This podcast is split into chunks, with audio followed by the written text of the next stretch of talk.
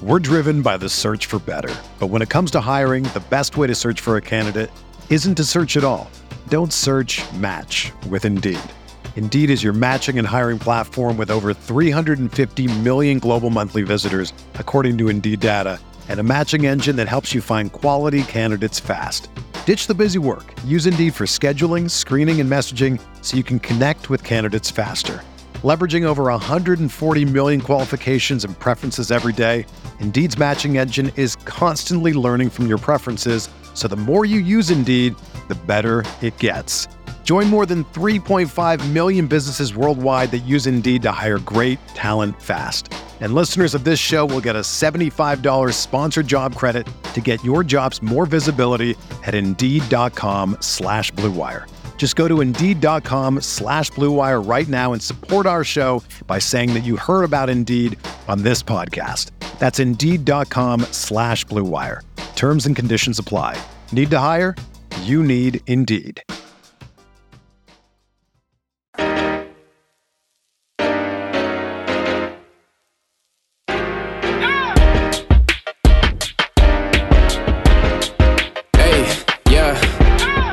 Like Kobe in the fourth quarter. This is the Dane Moore NBA podcast brought to you by Blue Wire Podcasts.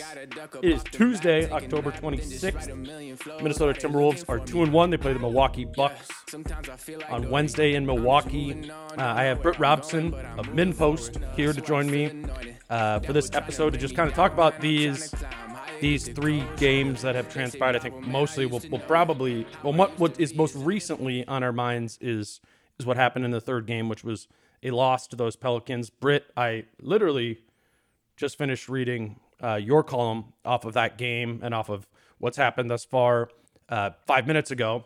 So I'm excited to, to talk to you about it because you kind of took the KAT angle very much. Um, obviously, in, in in your piece was was about KAT. I'm more in in my post game podcast focused on what Anthony Edwards had to say, which is which is interesting because we're hi- we're both highlighting what we feel is you know the the most important dynamic to highlight. So what why for you was what Karl-Anthony Towns did and did not do in that game most important? Because he remains the most consequential player on the Wolves due to their lack of depth in terms of rim protection and guarding bigs. Uh, what's behind him is Naz Reid and Jarred Vanderbilt and uh, that is a 20 win team.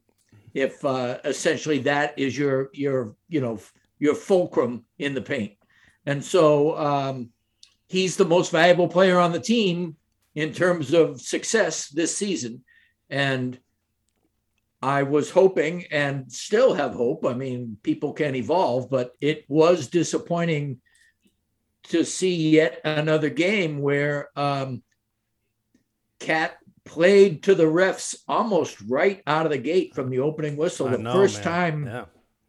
the first time uh, he went to you know the cup, uh, Okogie got a nice rebound, perfect outlet pass. You know, uh, half the court length. KAT caught it just over the half court line, barreled toward the basket. Valanciunas might have fouled him, but on like the first or second play of the game, it was very early in the game, and um, it was a bang bang play. He kind of went up straight, but I wouldn't have been upset if he called a foul. I wasn't upset that there wasn't a foul, but KAT was. He was very upset.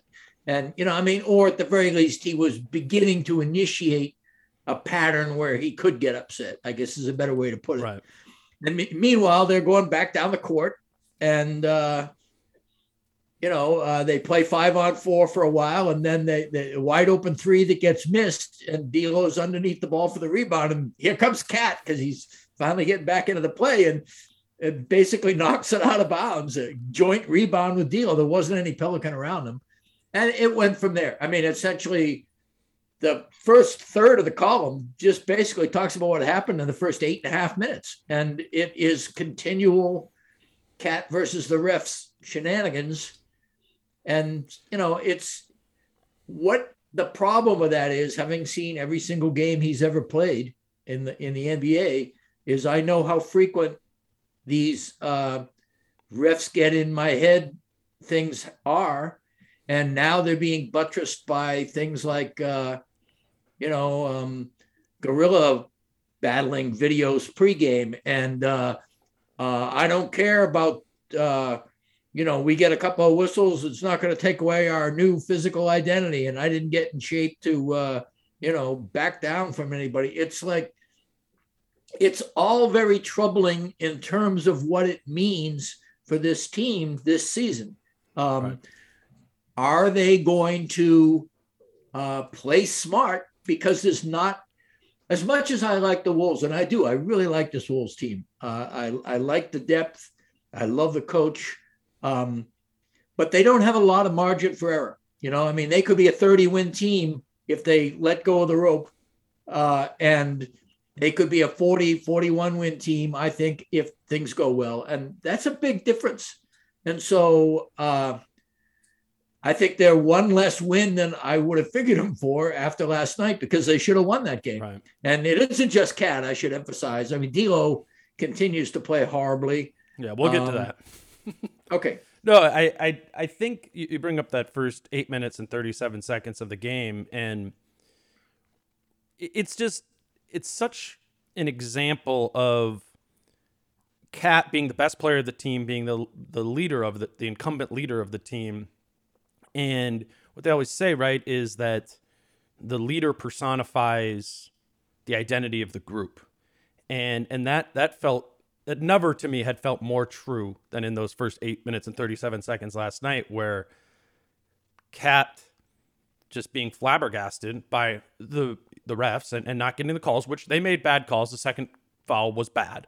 Um, but the the way he handled that so just derailed or just I it, it just created who the Wolves were going to be that night from every man down the bench to the whole stadium of fans just catching on his energy and that place blowing up with refs do suck chants. And again, I think the refs made some bad calls. I actually think they made some worse calls in the, second half of the game. But it is just, it's a little bit troubling that he is the personific that the team is personified by KAT because I don't think it's a healthy relationship with the referees. I don't think it isn't there is an accurate balance between what Karl thinks is going on in the games and what the refs think is going on in the games. And as we all know the refs don't care who wins the game. So there's not some there's not some inherent bias against Karl, and if it is, it's you know it's it's marginal, right? Where star players and it's. It, I mean, I believe there may be beginning, if not an established bias, because he has a reputation now in a history. Oh, 100%. That second I mean, call he got because of his reputation and because I mean, he had been showing up the refs for eight because minutes and 37. yeah, exactly. Yeah. So so that ref, that big dude, he was like, I'm not having it. And and I'm he goes, I know if I hit you with this second foul right now, you're going to sit down on the bench. So he sat him down on the bench. Then that that's not a line by the ref, but like that's not all on on the ref in that sort of way. So it was just it was so interesting and not to totally stray away from from KAT because you had a lot of other things I want to get to there, but it was so interesting to have KAT be the personification of the game for the the eight minutes, the 48 minutes of that game, and then to go to post game and begin to understand that the dynamic of who is or will eventually be in charge of this team is beginning to change with the emergence of Anthony Edwards, not only as a player, but just as a leader within that group. I mean, he's he firmly put himself in the mix as one of the leaders of this team with KAT and D'Lo, given what his it's the first time he'd ever ripped on his teammates at all in uh, in a post game press conference. Right, and I'm not even sure it was accurate, but I think it was a statement. Yeah, and um, you know, I'm, I'm i mean, to, for readers who don't or listeners who don't know, um, he basically said that the the big three were hogging the ball too much and not sharing the ball. Um, I'm I'm good with that. I, I like the idea of the big three getting 75 to 80% of the shots.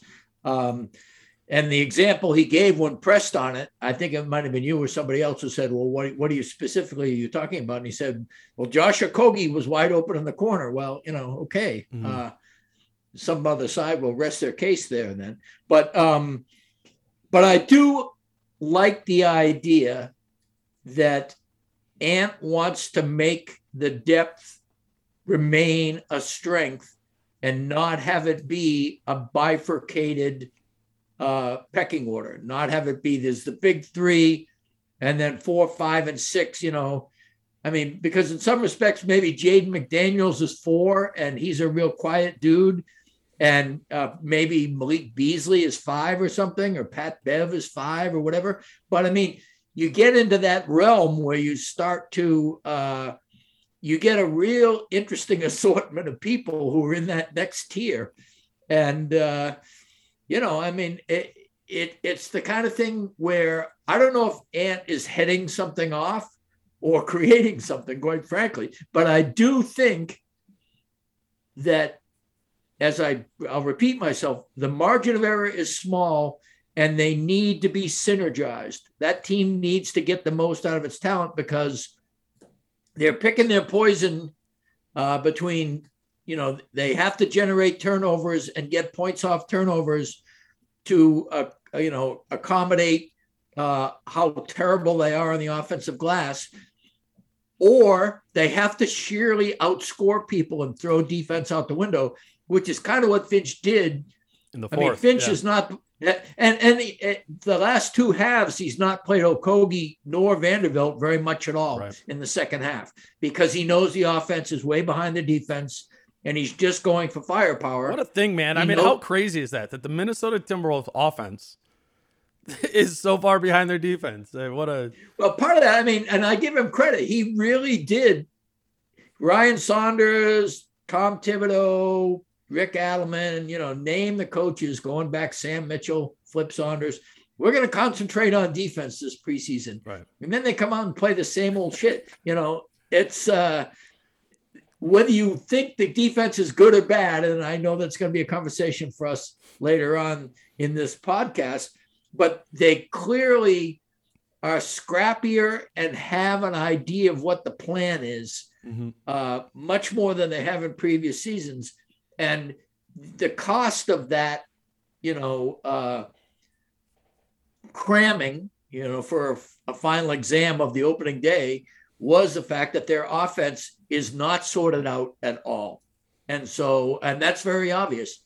And on top of that, D'Lo sucks right now. Right. I mean, he's just a bad, bad player. And and as the guy who has the ball in his hands probably still even more than KAT, even despite the fact he's not playing well and KAT is. Uh, I, I, think that uh, that's that's a big factor too. So to that end, I, I was just at, at Wolves practice, and um, we we're, we're waiting for Finch to come over to do his media, and it was a long wait because just the last two people on the floor talking for a while were him and D'Lo and which I, I, I think makes sense just on paper, right? Of like, right, you know, D'Lo's struggled. D'Lo's been open himself about the fact that he's that he's struggled, right. struggled. But um, it was interesting that then when Finch did come over, the first thing that came out of his mouth was that it was a testy practice, and and he, he said it in a good way because it, it showed that right. people cared. But what I don't know, I'm you know for listeners who don't know, we're not there for the whole practice. We're there for the, the end right. of it. I have no idea what that testiness looked like, but you know, there's there's different ways you you can imagine it. And I'm with Finch. I don't think it is a bad thing, right. quite frankly. No, it's a good thing. It you know because they were it was a bad loss. Mm-hmm. It was a loss. That's exactly that, what he um, said. Okay, good. Uh, and you know, and it it was a bad loss because the Pelicans will be better. They're not a good team, but they'll have Zion at some point in time. And that will be exactly what this Wolves team can't handle right now. Mm-hmm. And it was a home game. I mean, they need to make hay in these, you know, out of their first eight games, seven are at home. And it doesn't get any easier than what we just went through. Right. Houston and New Orleans without Zion twice. That was the easy part. And so they should be two and one. We talked about it last time we were on together. Um, three and oh or two and one. We never thought oh and three or one and two. Right. You know. So it was too bad. Yeah, and and it it'll be you know, it's going to be fascinating to see on Wednesday how they respond, right? You know, and Wednesday, Milwaukee, Giannis, Saturday, uh, Nikola Jokic and Jokic. the Denver Young- Nuggets. I mean, it's going to be, um, as Ant put it after the game, he's like, well, now because we lost this, our, our backs are back up against the wall. And, and you have this situation where you go, you, yeah, you go Milwaukee, Denver, and then Orlando. And I think what like the old Wolves would do is lose those two games, right?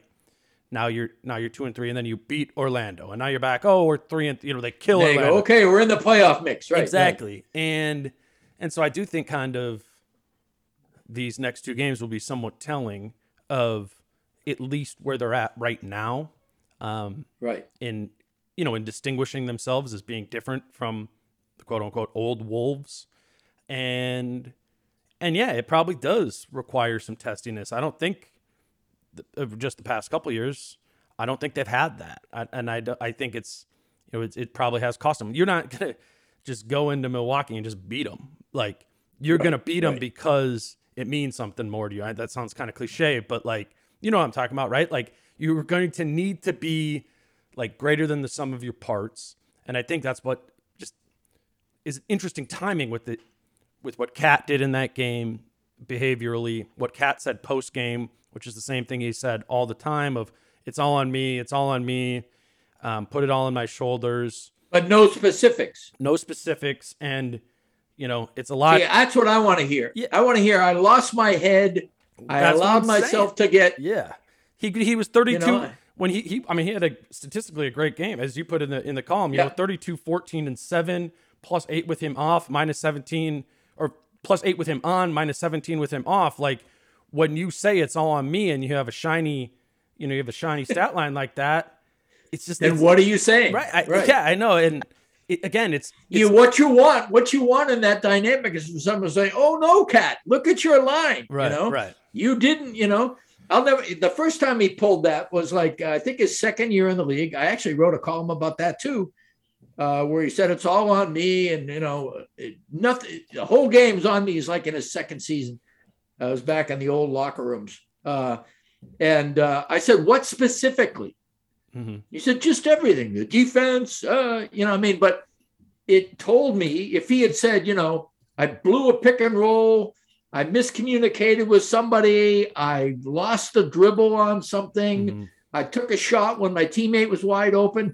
Just give me something that indicates that you're not trying to use quote unquote accountability as a coat of armor to protect you from being ripped because that's what I suspect. And that's where I lose respect, you know? Um, Well, and that's the difference, Britt, between what he said and then when Ant came in about an hour later, Right. and and Ant's entire everything he said was all about accountability. Not not only accountability on himself, but honestly, he put. I mean, he at least evenly distributed the accountability between himself, KAT, and D'Lo, and all 100% of it he put on those on those three. And again, like proof will be in the pudding. I don't know what is right or wrong, but you're talking about Right. year two from Cat, and he's been doing the same thing. It's year seven. He's been he's done. That's what it, it's always done. And I just I just wonder, you know, is that type of leadership something that works? My inclination is to believe that the accountability tactic is better if for no other reason than it's just different.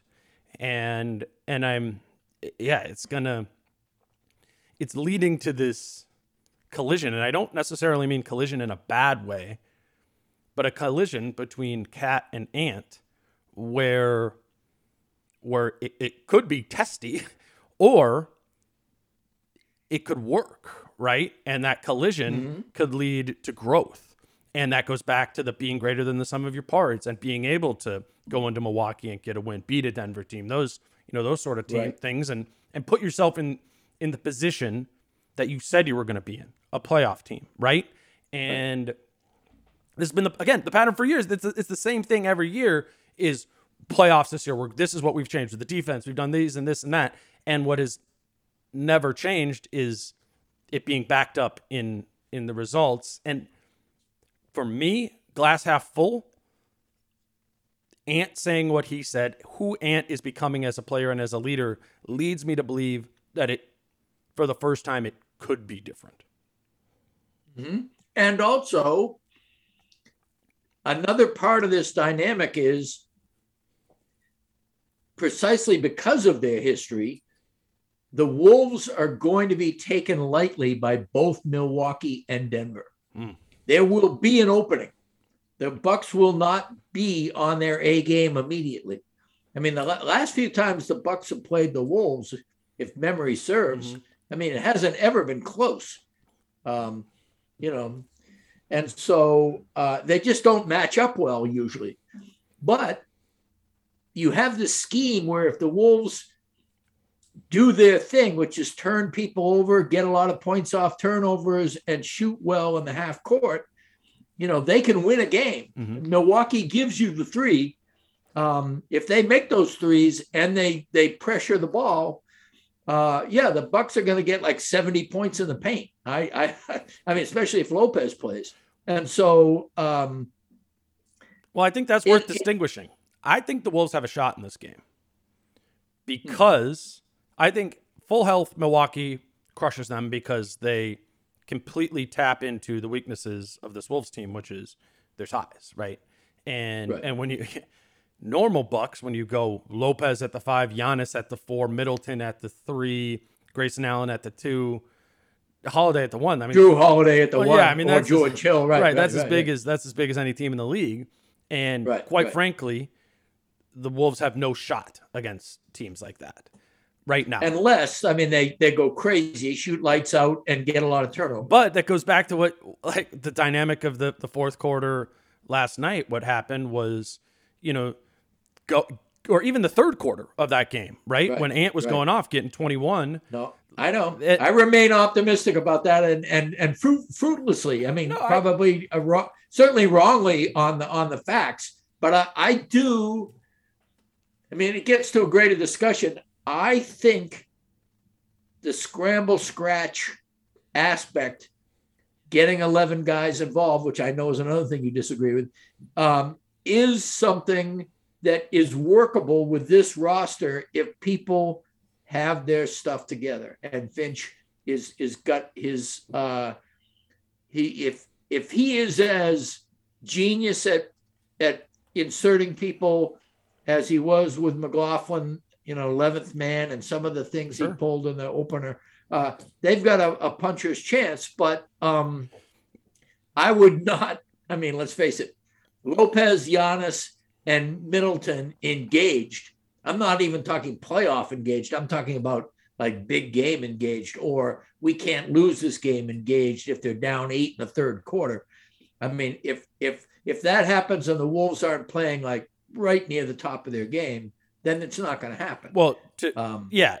To, to, wrap up my point for why they have a chance, I don't think again. I don't think they have a chance against the engaged Bucks. But th- this Bucks team is is not the engaged. They're three and one right now, so they kind of look like who they are. They want a ring. They want a ring. If you win a ring and you're playing in October, you really don't give a damn. Well, well, there might be some of that. Um, that showed up. They lost to Miami by 42. That showed up. But I think if you actually watch, if you actually watch the games, I think it's let less so about the engagement for them and and more so about the fact that Lopez is so important that to what they do and they don't have Bobby Portis. I mean, Thanasis is the backup center right now.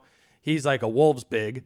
Um, right. and and then they they have this Mamukelashvili guy who's the other who's the other big who's a rookie who does clearly I mean I've watched I I didn't watch the game last night. I've watched the first 3 games.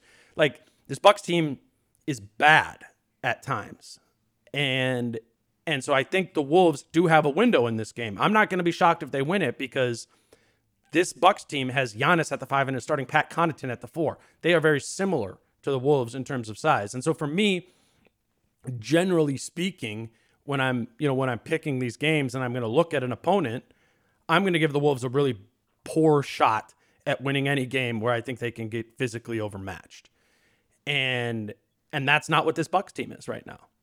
So I, I, I think they're in it, and I, I'm I think they had a test. So you'll take the points at the very least. You'll take the points. Yeah, I, am I'll take the point, and I'll say this: if D'Lo, if D'Lo gets off Right. the schneid. he is so due. He is so due. Well, and man, I, I I brought this up to Finch today at practice. I was like, that the way the Bucks defend is the type of team that D'Lo historically cooks against, right? You know, they're going to drop that big back Give at the, the mid-range, right, give him the mid range. right, that's what the, that's what he did. At, remember that Warriors game at Target Center where D'Lo yeah, had 50. He got a career high. Exactly. You know, so there's, I don't know. I, I think a lot of people, you know, you just pull up the Wolves schedule and you're looking at the next two and you're probably going LL.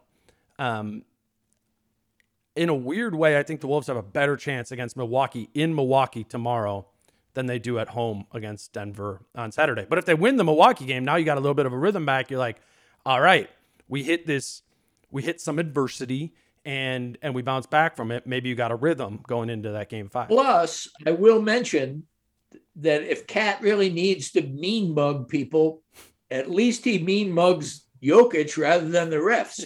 And that's a positive. that is that is um all right but let's uh, let's take a quick break and then i i do want to let's just uh, talk about the defense because that's something we've we've gone back and forth on a lot and we now have Okay. three games to look at quick break we'll be right back Today's show was brought to you by TickPick. Minnesota Timberwolves basketball is finally back, and there's no need to exhaust yourself searching all over the internet to find Wolves tickets anymore because TickPick, that's T I C K P I C K, is the original no fee ticket site and the only one you'll ever need as your go to for all NBA tickets. TickPick got rid of all those awful service fees that the other ticket sites charge, which lets them guarantee the best prices on all of their NBA tickets. If you can find better prices for the same seats on any other ticket site, TickPick will give you 110% of the difference in the purchase price. Visit tickpick.com slash Dane Moore. My name, all one word, no spaces today to save $10 on your first order of Wolves tickets. I heard from a handful of fans who used TickPick to purchase their tickets to the Wolves opener after hearing about it on the pod, and they found the experience to be both easier and more affordable than previous ticket sites they had been using. The Wolves do play seven of their first eight games at Target Center, and TickPick has you covered for all of those games. It was a blast to see fans at the opener, matching the Wolves' energy on the floor on Wednesday night, and I look forward to more of that to come. Again, visit tickpick.com slash Dane Moore. My name, all one word, no spaces today, to save $10 on your first order of Wolves tickets. We're driven by the search for better. But when it comes to hiring, the best way to search for a candidate isn't to search at all. Don't search match with Indeed. Indeed is your matching and hiring platform with over 350 million global monthly visitors, according to Indeed data, and a matching engine that helps you find quality candidates fast. Ditch the busy work. Use Indeed for scheduling, screening, and messaging so you can connect with candidates faster. Leveraging over 140 million qualifications and preferences every day, Indeed's matching engine is constantly learning from your preferences, so the more you use Indeed, the better it gets. Join more than 3.5 million businesses worldwide that use Indeed to hire great talent fast. And listeners of this show will get a $75 sponsored job credit to get your jobs more visibility at Indeed.com slash Blue Wire. Just go to Indeed.com slash Blue Wire right now and support our show by saying that you heard about Indeed on this podcast. That's Indeed.com slash Blue Wire. Terms and conditions apply. Need to hire? You need Indeed. Everyone is talking about magnesium. It's all you hear about. But why? What do we know about magnesium? Well, magnesium is the number one mineral that 75% of Americans are deficient in. If you are a woman over 35, magnesium will help you rediscover balance, energy, and vitality. Magnesium supports more than 300 enzymatic reactions in your body, including those involved in hormonal balance. From functional medicine doctors to mental well being and female hormone experts, we all know that magnesium is the one mineral to improve all aspects of well being and health. But which one? Magnesium Breakthrough from Bioptimizers, the trusted choice recommended by leading experts with seven best absorbed forms of magnesium to ensure your body receives the support it needs for overall well being. Go to bioptimizers.com slash balance today and use code BALANCE10 for 10% off. Support your journey to wellness at B-I-O-P-T-I-M-I-Z-E-R-S dot com forward slash balance. Magnesium Breakthrough from Bioptimizers, your foundation to optimal health and vitality. All right, we are back uh, with Britt Robson of MinnPost. We're talking about where the Wolves are at, three games into their season, two and one. They're coming up against Milwaukee and Denver the rest of this week. The the, just from Britt and I sit next to each other at the games, the a point of contention in our conversations and over dinner has been at been about where this Wolves team is at defensively. Um, purely going off of statistics, the Wolves defensively are in a better spot than I guess what my very good spot. Yeah, very, I mean, very good spot. They were, I, I, I agree with you though, at, to the extent that the statistics are rosier than the reality. what I, I haven't even looked it up today. Where are they at in terms of defense right now? In the, I don't know now. I know they were like 91 7 after two games. Right, they, I, they I- were they first.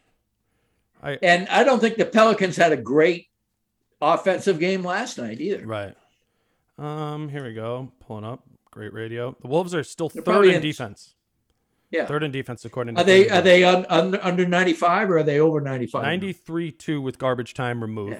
Which is Yeah. obviously an, an incredible number.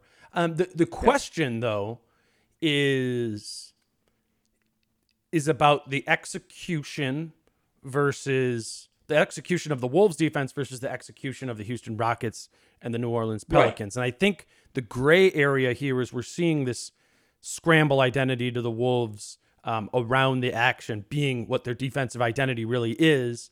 And um, to some extent, I think they're doing a good job of of closing out on those shots there. But also, the I, I think the Pelicans and the Rockets just missed a, a lot of shots as well, where maybe against a more av- even average, you know, opponent, a lot more of those threes are hit. That number isn't 93-2 anymore.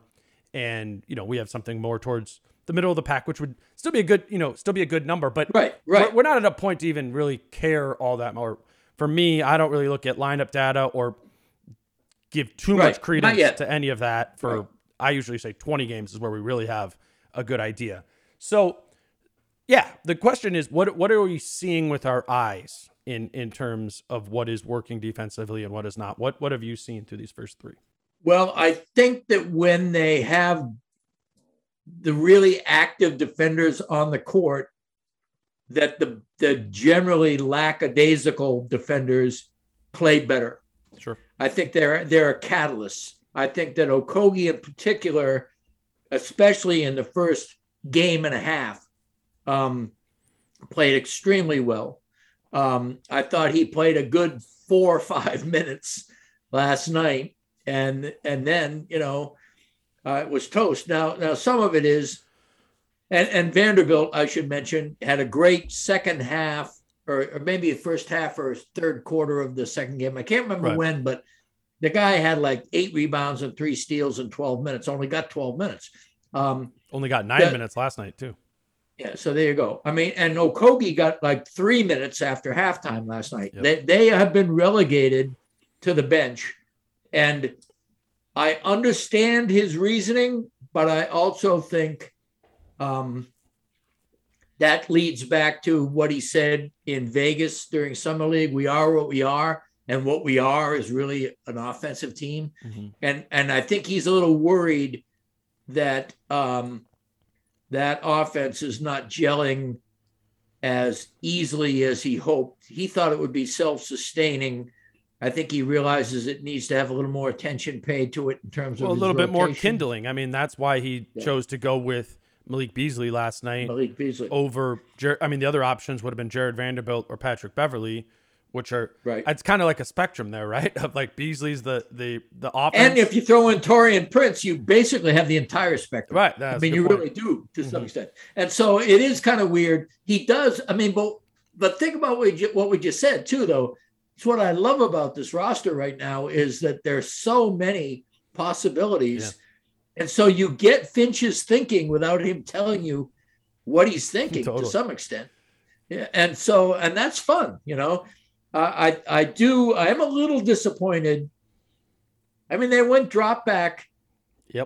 Uh, with Valanciunas, and he got 23 rebounds and 22 Well, points. that's what could I mean? yeah. We might as well just let him roam free and see if we can deny him the ball and, and get some points at the other end. At this point, Well, that know? that's an interesting thing about it. I, I think most teams, right, when you're just presented with the, you know, you, you, you kind of think about it if you're the, the coach coming in of, you know, how are we going to defend pick and rolls? You, you ask yourself who's going to be the initiator and who's going to be the big, right? And and to the Pelicans, you know, you go, okay, it's Devonte Graham and you know, and and Jonas Valanciunas. And JV, right? Yeah, so we're gonna care.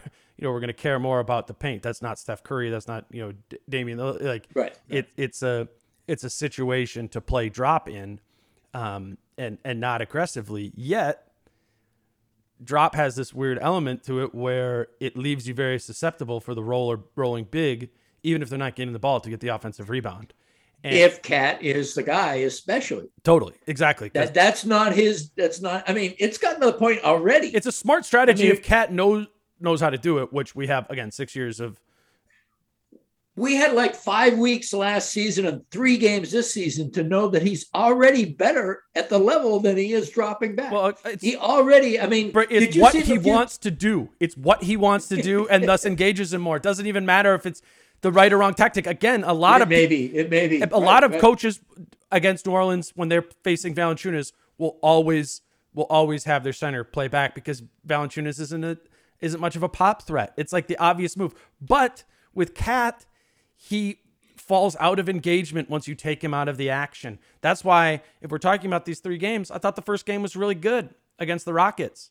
You know, you you have KAT is the most important piece. He is engaged when you are playing more aggressive. You're putting him up at the level. He's scrambling out there. He loves it, and and it And a few times during that game last night, he was allowed to play at the level on pick and roll. That was- and he you're right. loved it. I- he loved it. and and that's what I'm curious about. If he just has a the ability to freelance that to some degree or not, because that is different than previous seasons where Yes. where it would Right. just be exclusively drop back. But I, it, it's just it's very apparent to me that they just need to do whatever KAT wants to do, not because not because we don't need to further feed this martyr complex that is going on that is already Right. being Right. whetted by the refs and all those sort of things. Right. But from a defensive standpoint, you have to because you need him. They need him. And and to be fair to KAT, that's not uncommon Mhm. among mediocre defending yeah. bigs in the NBA. Right. If they're, you know, I mean, Jokic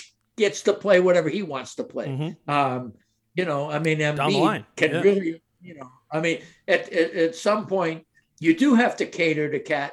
But the flip side is he's got to come through. I mean, Right. and and and what Finch did in terms of the drop back, I thought, you know, was not a good decision. And then he compounded it.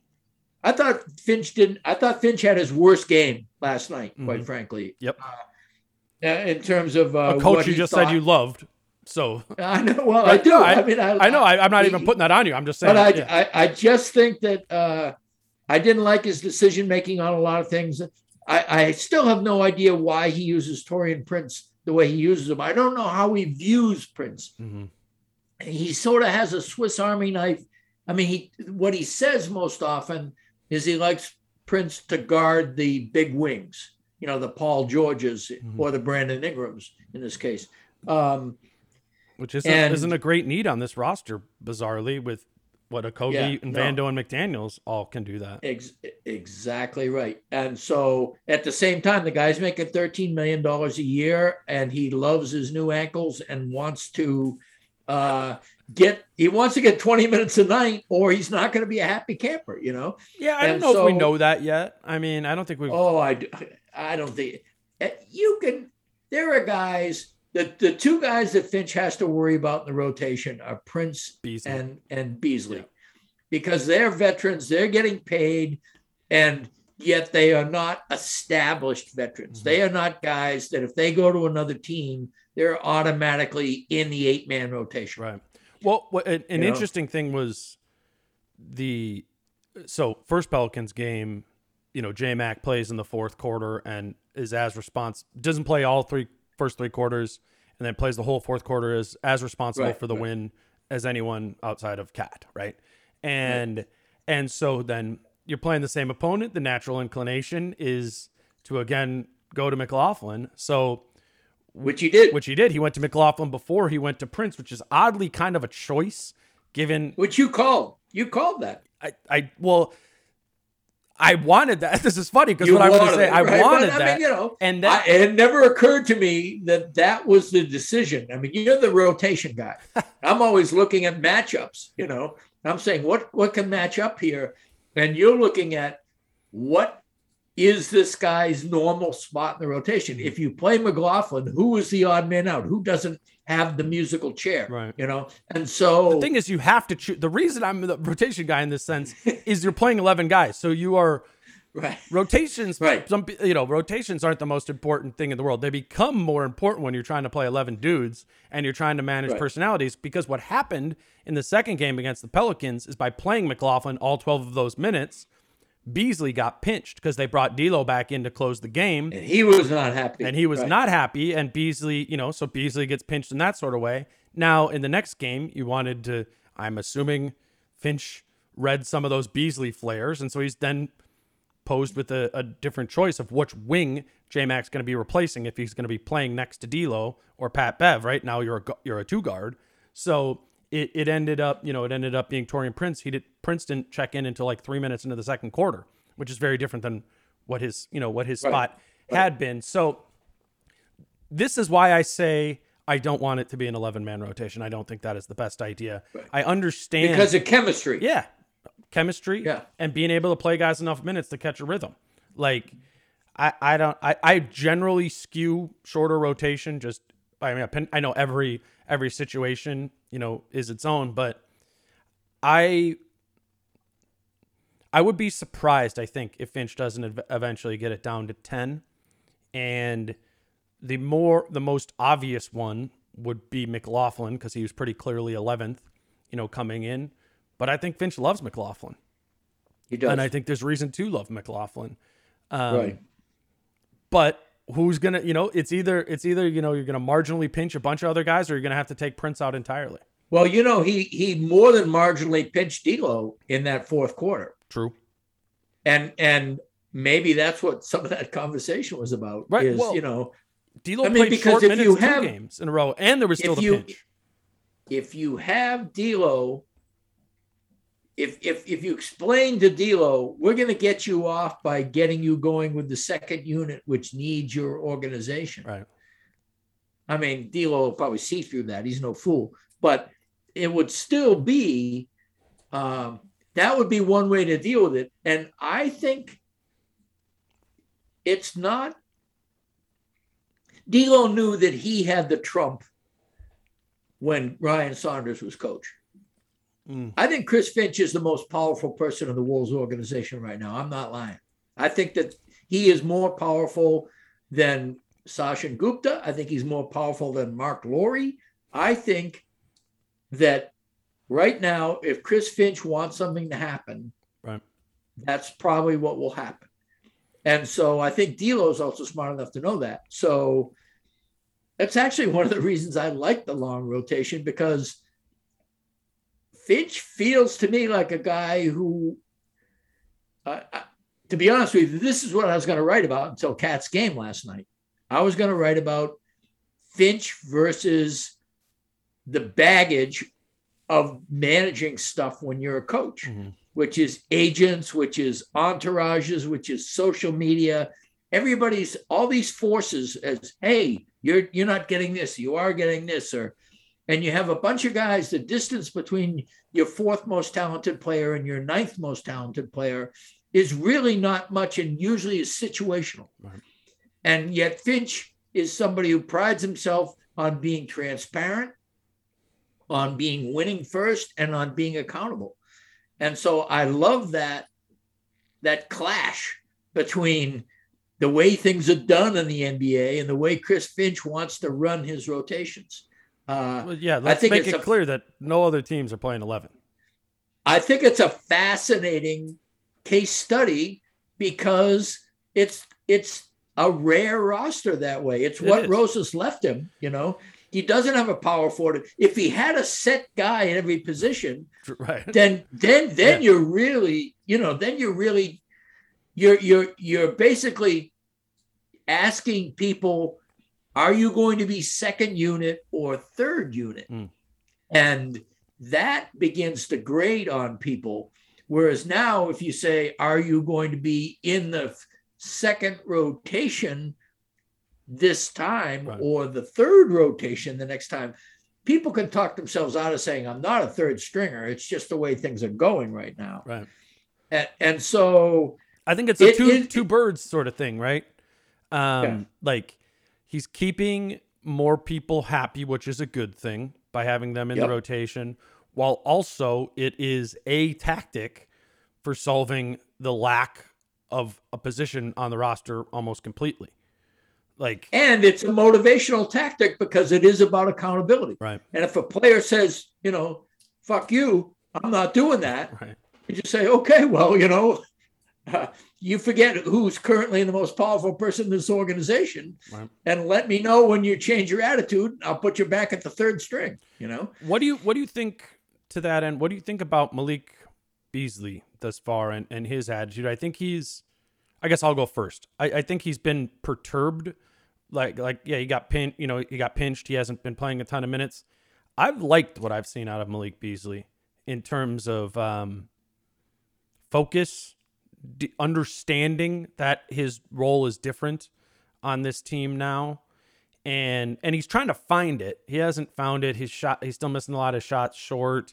That rhythm isn't really there offensively, but I I, I like the work that it feels like is is going on with Malik Beasley and I'm I'm I'm hopeful that that can catch up and you know pay dividends, but curious if there's room for that to be able to happen within the context of of this roster. I think he's a you you mentioned Jaden McDaniels is fourth in the pecking order before. I, I think it's actually still Malik Beasley or should be, and it's just so bizarre because he's you know he might be the fourth, but he's another one way player and he's undersized. It's like it's the perfect encapsulation of the inherent flaw within this, as I've called it, you know, a broken roster. Well, I, I think that um, there's no question in my mind that McDaniels is fourth, uh, just because Chris Finch loves him and does not back down from the idea that he might be able to groom him into Scottie Pippen. And so I, I think I mean, I'm, I don't, you know, I'm not taking it. I love McDaniel. no, too. no, I'm not no, no. I'm, and. I'm Yeah. not. No, I'm just. I'm just uh, uh, giving my perspective. It sounds like a, a rebuttal rather than a, Right. a positing.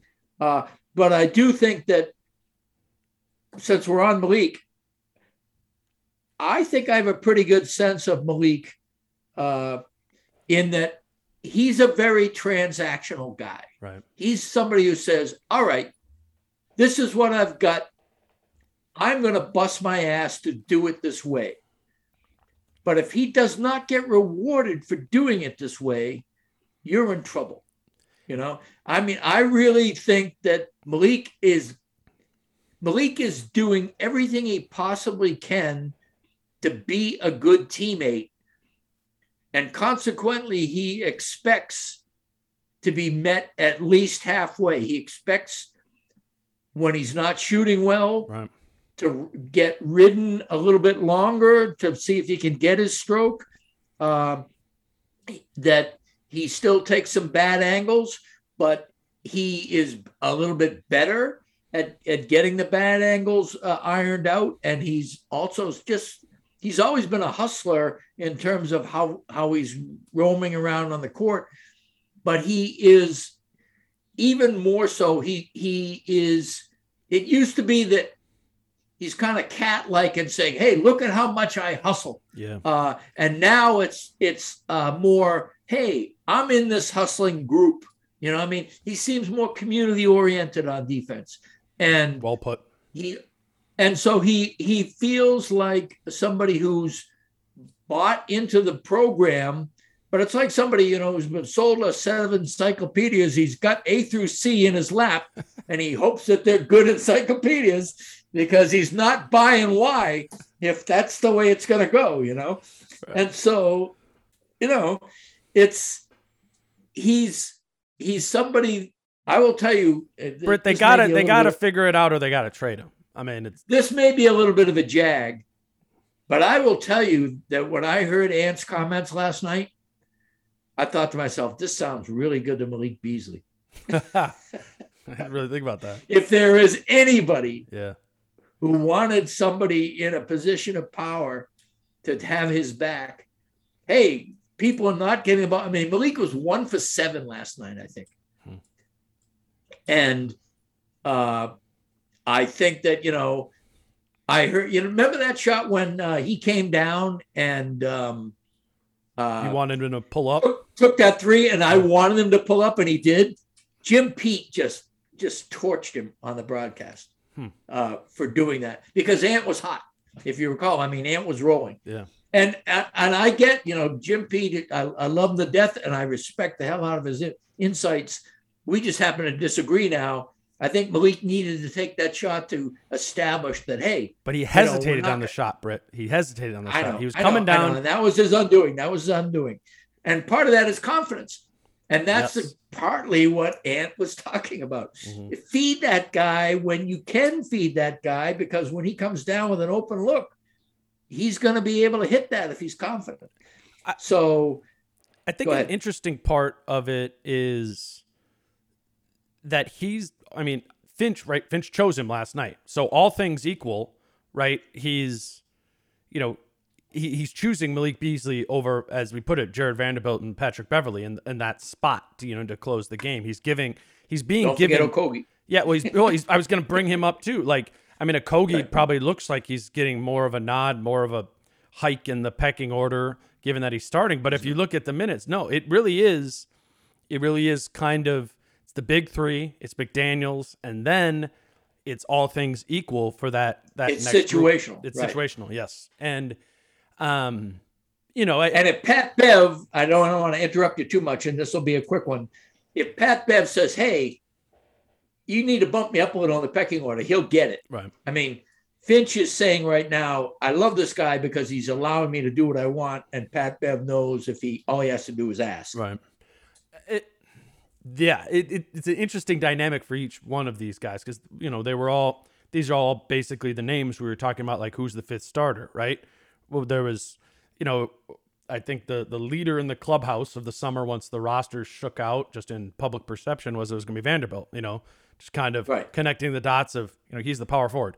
Well, Vanderbilt has been low. I think he's eighth or ninth on the team in minutes. Right. Yeah. So it's it's not even really it's not even really close in, in that way. The the other I think next natural thought was Malik Beasley would be the the fifth guy. Obviously, you know, sacrificing size and defense. Um and and so that's like kind of gotten a shot, but not not really either. Then, you know, Patrick Beverley gets traded for, and you're like, well, you know, that they could just go you know, you're adding defense, more defense with Beverley over Beasley. You could have Beverley be that that fifth starter, or maybe it's the fifth closer. Kind of had that dalliance for a while, and then out of nowhere, Josh Okogie, power forward, has been the guy, right? So, so it's been it's been interesting and a good, yet another And good. earned his he earned his second start and probably punted his fourth start with his third start. Do you think he should start against Milwaukee? No. Who do you think should start? And it's not Vanderbilt. I think it's a pretty easy decision. well, I mean, if they're as big as they are, no, but they're not. Like, is Brook Lopez is still out? yeah, Ah, okay. Didn't we just so talk about that? the- no, I, you didn't say anything about Brook Lopez. You said about Milwaukee, but it wasn't specific Oh. who they had as, as a starter. implied. oh, you did say Giannis has been there, Yeah. yes, but I didn't know that that meant. Does that mean Lopez is out tomorrow night? Yeah, Lopez. Yeah, Lopez has he played the first game and he hasn't played the next three games. I know, but I, I mean, did, had, I asked Finch about it out? today, and Finch goes, "I think Lopez is out." Oh, So I think that- it's- he wouldn't say that. Yeah, he wouldn't say that. Exactly. pretty sure. So, Yeah. so that's why. Okay, the obvious normal Milwaukee, you have to start Vanderbilt, right? Because Absolutely. you can't, you can't not. But but in this case, is it the who's who is Connaughton. starting at the? Connaughton starting at the four. Oh, So well, then Okogie Okogie is a pretty interesting counter. Then Right, uh, yeah, I don't know who it'll be. It might be Taurean Prince. that's what I was thinking too. Or, you know, or or you could go Beverley or Beasley. You, it's just, it's just so. I don't know, man. I I mean, it's just a not need to go big situation. Beasley against Milwaukee sounds like a death wish. But the the thing you want Vanderbilt on Giannis, right? But yes. you're obviously going to start KAT. Or Taurean Prince on Giannis. I know you scoff at that, but uh, No, I Finch totally- likes him against big wings. But if if the st- starting lineup is Giannis and Connaughton, who's KAT guarding then? If you're starting Prince Right. Or Vanderbilt Right. on Giannis, like who are you, is KAT guarding Connaughton? No, I think what Giannis will feel like a walk in the park after Valanciunas. I'll tell you that right now.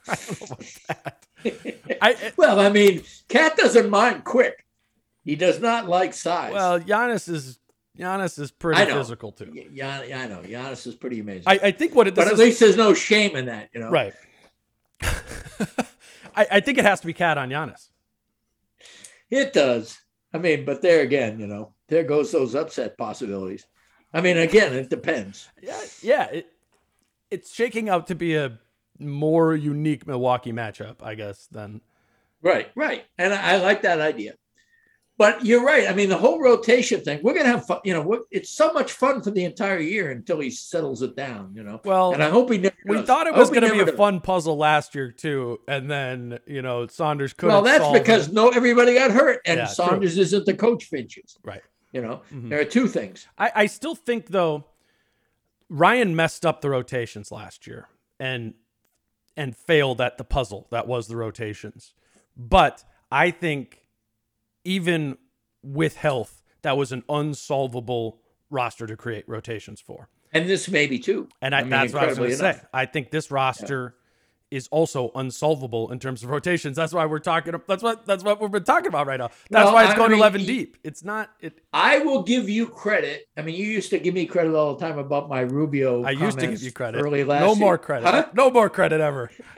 Years ago. Well, all I'm saying is, I think you've given me more credit than I've given you over the over the past months. Yeah, give me some And credit. it's time for me to say, well, I mean, you you you have talked about the power forward role. I've talked about that for three years. That's true. That's true. Yeah, but this year is the year when the rubber meets the road. Not having a power forward didn't matter as much in the scheme last year Hmm. and the year before, for that matter. Really, if you get right down to it, you know. And the team sucked. Um, yeah, and, and also that they didn't the way they played. Yeah.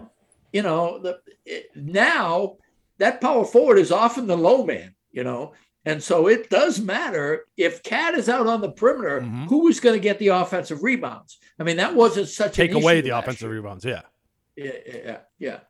Yeah, Oh, yeah. Right. I mean, who's going to get the defensive rebounds? Exactly. And so, um, And McDaniels is apparently correct- bad at it. I mean, what a bummer. Two rebounds last night well, again. Yeah, and, and some of that has to do with who he guards, though. I mean, he was Yes. Right. I agree the with that. for that. Pelicans do. I mean, they're also, He, but McDaniels is unless you want to put tippy-tappy. three guys on on on Valanciunas, Right. then uh, it, didn't matter who. You know, nobody needed to go inside. Right. Valanciunas owned the boards on his own. Yeah. I mean, how many times last night was that ball getting tipped in the air by Valanciunas and three other Wolves Right. To see who would get it? And and how many times? Probably fifty percent of the time, the one Pelican among four players got the ball. Right. Well, but that tipping part is. I, I, I had been somebody very firmly in the, you know, and I'd even sparred with some people on Twitter about the idea that, like, you know, McDaniels has a terrible defensive rebounding rate. He did last year. And I was like, okay, get, like, context, guys. He's guarding the ball, whatever. I don't think he's actually a bad rebounder. Like, if he's out guarding Luka, he's not going to be down there to go get the defensive rebound when Luka shoots it. Um, but what I think is proving to be more accurate is that I was I wasn't I was in part wrong about that as well where he might not have a strong rebounding skill set because what we're seeing now is yes he's guarding Brandon Ingram a lot but sometimes he isn't because he's out there with Josh Okogie or Jarred Vanderbilt and they're there Let's let's put him on a scale. I still think the dude isn't two hundred pounds. oh no And if you're playing the four Right. in the NBA and you're not 200 pounds, nobody can give you shit about not rebounding. true but you would hope for more I I, I think his, his rebound totals Name are me four, the six, name me the two. reliable 195 pound rebounders in the NBA. You know, I mean, maybe. Connaughton for that matter. I mean, I have no idea how you were just saying yesterday we were watching it that he looked bigger um I love him. I love him. yeah I I, I don't know it, it's He might be 201. part of part of my McDaniel's. I'm just saying I, I brushed over that in my McDaniel's assessment for this season. You know what I mean? And, Fair enough. Yep. And uh, I, I'm optimistic it'll improve. But what I was going to say is, he's not uh, he's not grabbing the rebounds and often tipping them. and that that's part of that. That was part of the problem against you know the. That is true. He is not. Whereas, uh, and and to Vanderbilt's credit, he is a grabber of rebounds. Right. Man, that that one he got the offensive rebound, but One I- of the best. that was a I was right in front of us too at the game. I was like, I mean, he he practically over half his body wound up on Valanciunas' shoulders, which means, I mean, Valanciunas is a legit seven I feet. know. He's listed at six eleven, but there's no way that dude is not seven feet. And so, I think the solution, Britt, I, I think part of the solution at the power forward position is you got to go Vando more, and and we haven't really seen it. And you know, this is fun, I guess will be funny for some people coming from me, but I I think you got to try some of the, some more minutes with Vando out there with that front group, and let him space to the corner, and let him shoot. and you know what? If D'Lo is hot, they can get away with it. Mhm, true. The reason why it isn't working right now is because the offense is broken because your $30 million guy right. is playing worse than Ricky Rubio did when he was in the lineup last year. Right. I mean, that's that's terrible. They're they're not three and oh. zero. In fact, I wrote this in the column today. If if D'Lo gave you anything last night, either shooting or passing, they're three and zero. Right. I really think it would have been the difference because New Orleans didn't have to worry about. It. They stopped worrying about him. They wanted him to shoot. How many times was he wide open? yeah it was well yeah let's let's wrap on that i mean It's a shame, Yeah. you know, because I don't like him as a player much. And whenever I know I have that inherent bias, I want to bend over backwards to be open minded. And my open minded look right now is that he sucks. well know? how about the other side of the spe- spectrum of it where i was sitting here all summer like big year for D'Lo coming big year for D'Lo. and then it's like he's like contract year and he comes out in the preseason and it's like this dude's gonna average He 20 really a good. game He looked you know really good, right? and right. and I'm sitting there last night at the game being like, man, I'm this what has happened in these first three games is almost completely deleting what I couldn't even remember where my optimism was coming from. It's been so bad. And I don't want to overreact to three games. So I think we generally speaking should hold somewhat firm to our, you know, preconceived notions that are based on a bigger sample size. But well, not only that, but he is not even D'Lo's worst year right. was light years better than what he's playing like right now. I mean, But dude he's playing like he's playing year. like Ryan Saunders, D'Angelo Russell right now. exactly, and that I is- thought there was no shot that was going to be the case. exactly, and, and Finch. I mean, Finch retreated into the. Uh, he started off. Everybody's got a slump, and he started off the year with a slump. That's the old. Uh, Let me buy some time and see if you know he gets his. You know, Hey, but makes this work To out. his credit, man, like, and and I, I don't. Know, he cops to it. He cops to it. yeah, Right. like Ryan didn't do that. Like the, the it's very public record. I feel like at this point that that relationship was not copacetic between Saunders and Russell. right. and Right. you know, and we we we need to remain open minded that Finch is going to handle this better than Saunders did, or that Russell's going to handle it, handle it better than he did previously.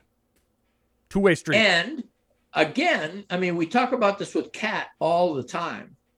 We talk about sooner or later he's making everybody's decisions for them. Right. You know, for some reason that's a hard thing for me to say. Decisions for him, but uh, D'Lo is the same way. D'Lo is on the knife's edge. He is going to be important to this team yeah, or he's going to be gone in Mhm. two years or a year, you know? Um, or less. and yeah, well, I mean, I don't know. I mean, the, I, I, there's a lot of, there's a real polarization on D'Lo. Uh, you know, people who like him love him. People who don't like him hate him. And so I have no idea what the real, mhm. you know, the the, the smart, you know, no emotional sentiment is on D'Lo around the league.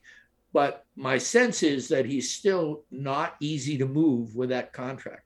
right. No, and and again, we got a lot.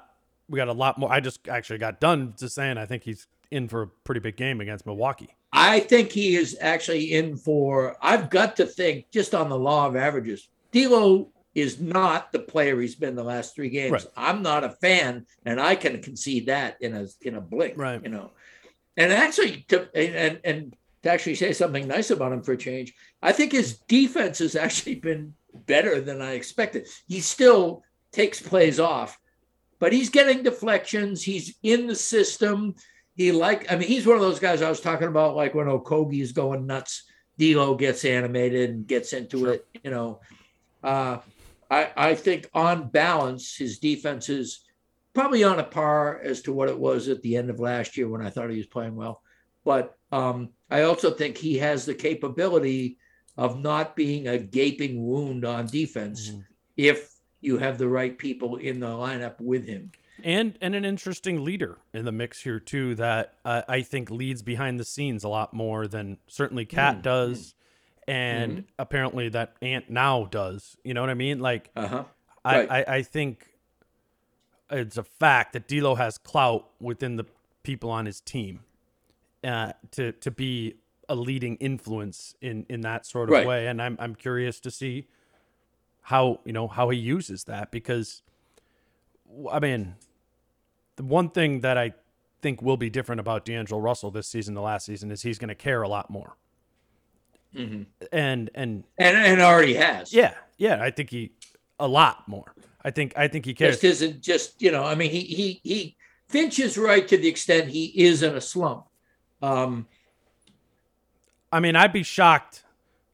I, I mean, my my guess is the testiness came from number zero at practice today.